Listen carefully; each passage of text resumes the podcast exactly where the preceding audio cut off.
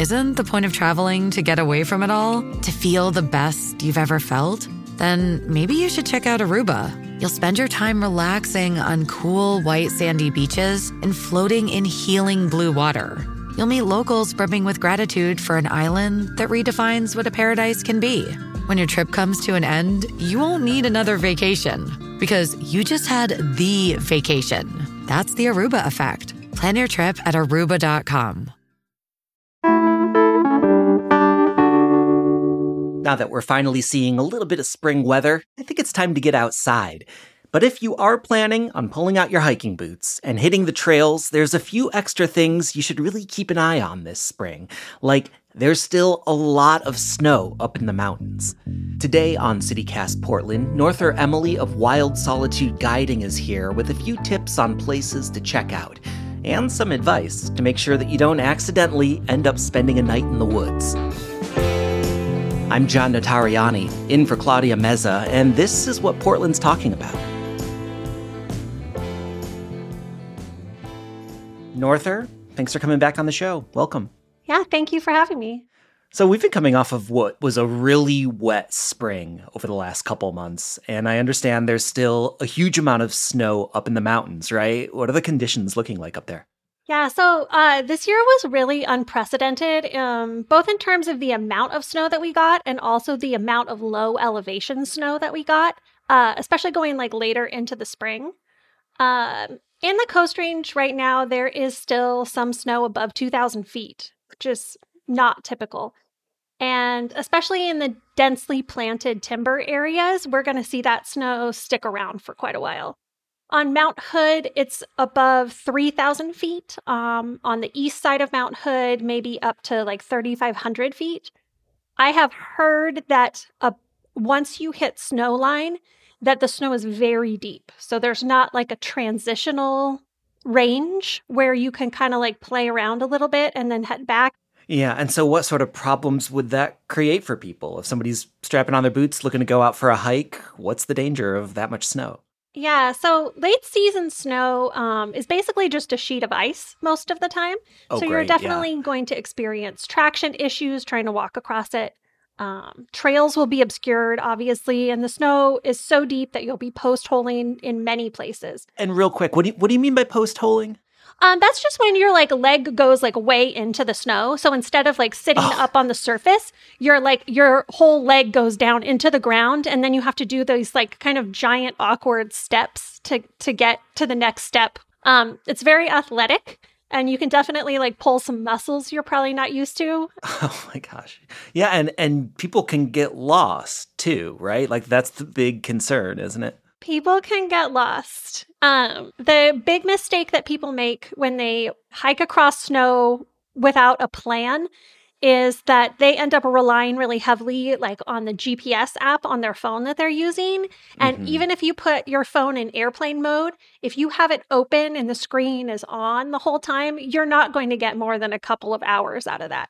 So people will hike up across this sheet of ice essentially where you're not leaving any tracks or or any trace of your path and then they realize halfway up that their phone is about to die and they don't really have any plan for how they can navigate back Oh my gosh. And I guess on a normal day, you're on one of these trails, you can sort of see where the trail is, so you know whether you're on or off for the most part. But if you're just on a sheet of snow, you don't have that visual aid. yeah exactly sometimes uh, if you're on a more um, popular trail or kind of like a more well established trail uh, especially on mount hood you might see blazes on trees that can Mhm. give you kind of a clue but uh, not very many of the trails are like that and it would really probably just be limited to mount hood maybe in the gorge a little bit Yeah. And you've seen people getting lost in these conditions, haven't you? I have. Uh, last year on the 4th of July weekend, I found some lost hikers on the edge of Indian Heaven. They had um, done the same thing that I just described. They had gone up into the woods, not planning to hike on snow. They were not dressed for the snow, they were not prepared to be in the snow. And so they followed the trail using their phone to guide them. And once you get up into Indian Heaven, like that is just a chain of meadows with no visibility at all. And it Mm. looks the same in every direction. it's an incredibly scary place to get lost. Um, it was really cloudy that weekend, so they had no visibility. They couldn't even orient towards the sun. Oh my gosh. So you think about getting lost, and you normally imagine you're like deep in the woods and surrounded by trees, but you're saying if you're out in a meadow, it's actually way easier to get confused? Well, it in that particular area, there's just a lot of like kind of medium sized, like subalpine trees and and little meadows and lakes and it's just that it looks the same in every direction and you ah. don't have any like line of sight and there also aren't any high points to climb where you could like climb up a little ways and kind of orient yourself so I honestly I can't think of a place that I would least like to be lost more than the Indian Heaven Wilderness. There's also a ton of bears out there.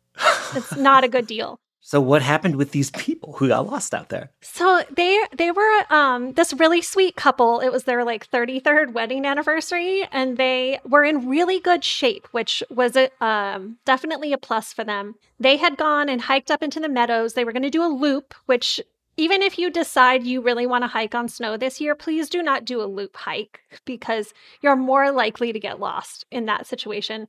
So they realized when they got up into the meadows that they were going to run out of cell phone service and that it was also getting dark. They were able to notify search and rescue before their phone died. They had five teams looking for them, plus a drone and a helicopter. They ended up sleeping underneath a tree. And they happened to come across me uh, taking a nap in my car at the end of an abandoned road, many miles from where anybody else had any business um, on the completely opposite side of the wilderness from where they started. So when I explained to them where they were, when I showed them on a map, they were shocked. So most people are not prepared to hike three times further than they have planned and sleep outside unsheltered and underdressed um, overnight with no food at all. But if they do, they might run into you just yeah. chilling in your van in the woods if they get yeah. really lucky. Yeah, if they get really lucky, they might find me taking my morning nap. Um, but yeah. Okay. well, now that we have terrified everybody from going out into the wilderness at all, uh, if somebody does want to go for a hike this spring and not end up lost in a snowfield, what should they do? What should they be looking at? Um, so if you go to our website, we have a page called Trip Planning Resources, and that can link you to all kinds of digital resources and maps that can help you estimate the snow level in your area, send you to the ODOT trip cameras, which are a great, like, just a beginner level place to start. There's a bunch of other types of resources, but it's important to understand that, like, a lot of these are estimates based on snow measurement sites that are in the Cascade Range. Mm-hmm. None of these resources are accurate for the Coast Range. They just look at what's happening in the Cascades and guess. Yeah. Well, okay. So some of these higher elevation spots, lots of tree cover. Yeah. Could be a bunch of snow. Watch out. But hopefully we can take a little bit of the guesswork out of the equation. Uh, let's take a quick break. And then when we come back, let's check out a few places that people should go.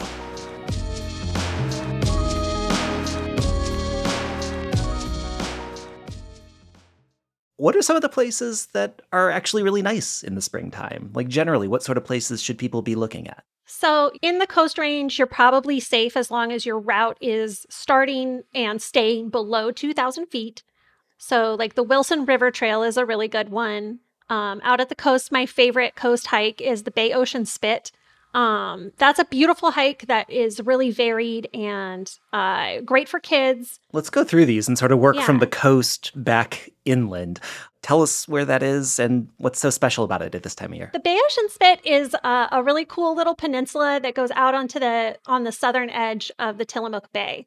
It's just kind of like this really pretty, like meadowy area with a forest inland. There's some um, interesting rock formations. It's really beautiful. There's also like a herd of elk that come down and uh, hang out in the meadow at sunset. Um, great place to forage. That's somewhere that I would take pretty much anybody that I know, whether it's like my children or an older family member or like a friend who is not in good shape, but it's also somewhere that I go a lot to.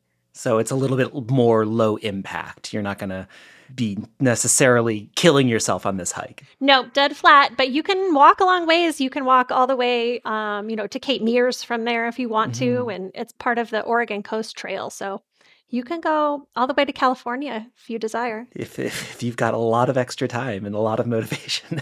Yeah. um, well, a little bit further inland, you just almost scared me from going to the Tillamook Forest at all with with these snow forecasts. But you're saying the Wilson River Trail is actually a good spot right now. Why Yeah. is that one clear, and what's it like? Um, so that's a little bit higher in elevation. Um, but the Wilson River Trail, like starting at the footbridge, is a great hike. Um, it's kind of cool too. You get to go over this neat little bridge, and there are several waterfalls near the start of the hike. Um, and there are other waterfalls that you'll pass along the way. It's just kind of a nice ramble up and down. Um, it's a quite quite a long trail. I think it's like 20 miles or 30 miles or something. And there there is a, quite a bit of up and down. You do go over some mountains and stuff, but you can definitely just take like a little segment and do a nice day hike. Um a lot of people when they think of wildflower hikes in the spring are thinking about hikes in uh, the mid Columbia Gorge, Yeah, like Dog Mountain and that sort of thing. Mhm. Um, but there are a lot of really beautiful wildflowers in the Coast Range, and it's very, um, it's a little shadier. It's definitely never crowded, and yeah, it's right now everything is growing, and it's just very like lush and green and beautiful. It's the best time of year to go to the Coast Range, I think. Oh my gosh, yeah. And especially with the spring that we've had where okay, we had we had a couple nice days, but it still felt very wet and rainy in the city. The idea Yeah. of getting out into a flower meadow just sounds so amazing. Yeah, beware the false spring. Don't get your Ugh. hopes up. I was going to say let's flip over to the other side of the city, Yeah. out to the east. Uh taking a look at the Dalles Mountain Ranch Trail. This is um, just across the river from the Dalles in Washington State. I like this area especially because you you kind of drive up into the meadows. So if you have like younger children with you or whatever that are not actually that excited about hiking, you can still get into the meadows and kind of like enjoy that nature experience without there being like a physical toll required. But you can Mhm. also get like definitely a, a workout out there if you need to. Yeah, yeah. And so what's the view look like from up there? Um, those are just like open rolling meadows and hills, um, lots of flowers. It's really pretty. Um, I've heard recently that there is not a lot of um, that the that the flowers have started, but they're not at their peak yet. So we still got a couple weeks for the Yeah. peak of wildfire season, or wildfire season. Hopefully, a long time before the peak of wildfire season. We still have Still a few weeks before the peak of wildflower season. Hopefully, all the snow that we got will um, prevent us from having a really nasty fire season this year. Do you think that's the case? I've heard some people sort of hoping for that. Have we gotten to the point in the season where we can actually really hope for that, or is it all just going to dry out and catch on fire again? What do you think? Tell us something good. to be honest, I do think that just like last year, at some point, we're going to take a hard right turn into summer and get Mhm. some more of those like punishingly hot days that we don't really enjoy or appreciate. But um, so it's hard to say. I know that there is like one fire that is still considered not contained. Um, actually, it's it's the Southern Washington Cascades in Goat Rocks. I think that fire still is burning underground Oh my gosh. which is terrifying. I mean, most of the state got over 150% of its snowpack, uh, up to 200% in like in the desert even, which is Mm. desperately needed. Yeah. So- Yeah. Well, with all this snow out there, do you have a forecast on when it might melt? Like, could we see some of this snow stick around all summer?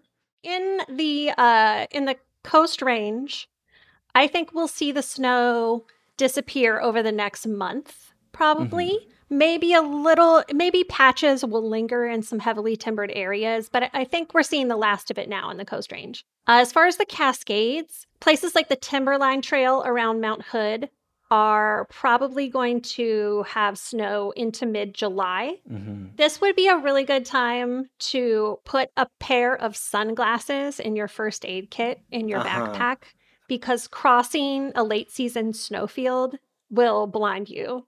One of the worst sunburns I ever got was when I was um, hiking up Mount St. Helens and I wore shorts. Oh, and I didn't think to put sunscreen on my lower legs. Oh, and I just got, just turned into a lobster from the light reflecting back up on them. So yeah, beware. yeah. Alpine sun is no joke, Ugh. even when it's cloudy. Well, thank you, Norther. And um, we'll have to have you back in a couple Yeah. months. Talk about the next season and where people should be going. Great, I'd love to. Thank you so much. And now for your microdose of news. Political heads across Oregon are still spinning after the second highest state elected official abruptly resigned yesterday.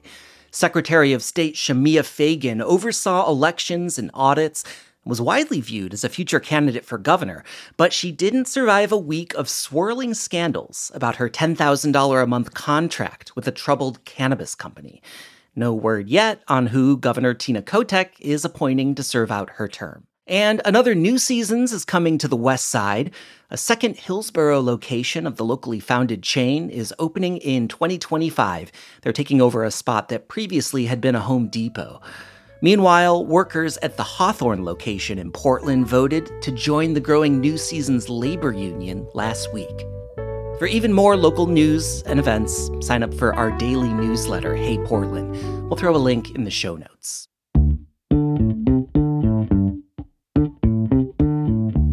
That's all for today here on CityCast Portland. If you enjoyed the show, tell a friend about it, rate us, or leave us a review.